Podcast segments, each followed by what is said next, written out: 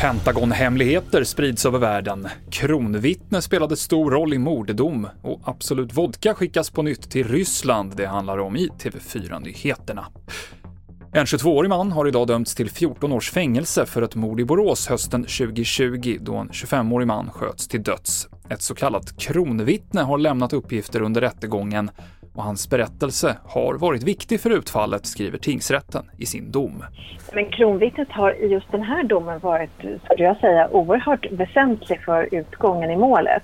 Man menar från, från tingsrättens sida att det som kronvittnet har kunnat berätta, det är också det som knyter de här personerna, framförallt en av dem, till platsen och till mordet och sedermera ligger till grund för den fällande domen. Sa rättsexperten Johanna Björkman Mer om eventuella faror med kronvittnen kan du se på tv4.se.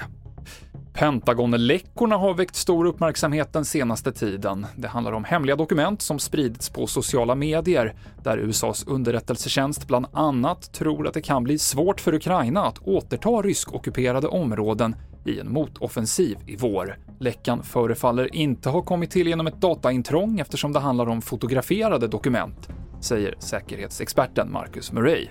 Alltså jag förutsätter att det inte finns en så stor mängd eh, information eller personer som har tillgång till samtliga de här dokumenten.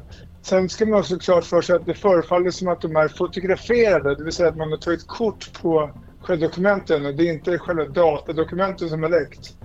Så att det är ju förmodligen någon som har samma rum som dokumenten vid tidpunkter. Så att, som sagt, det, jag är lika nyfiken som eh, Sverige och alla som tittar på vad, vad riktiga sanningen bakom det här är.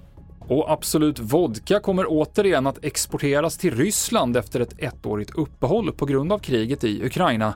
Det har Absolut Company och moderbolaget Pernod Ricard tagit beslut om. I ett mejl till Kristianstadsbladet uppger Absolut att koncernen ska leverera produkter inom ramen för gällande sanktioner. Fler nyheter hittar du på tv4.se.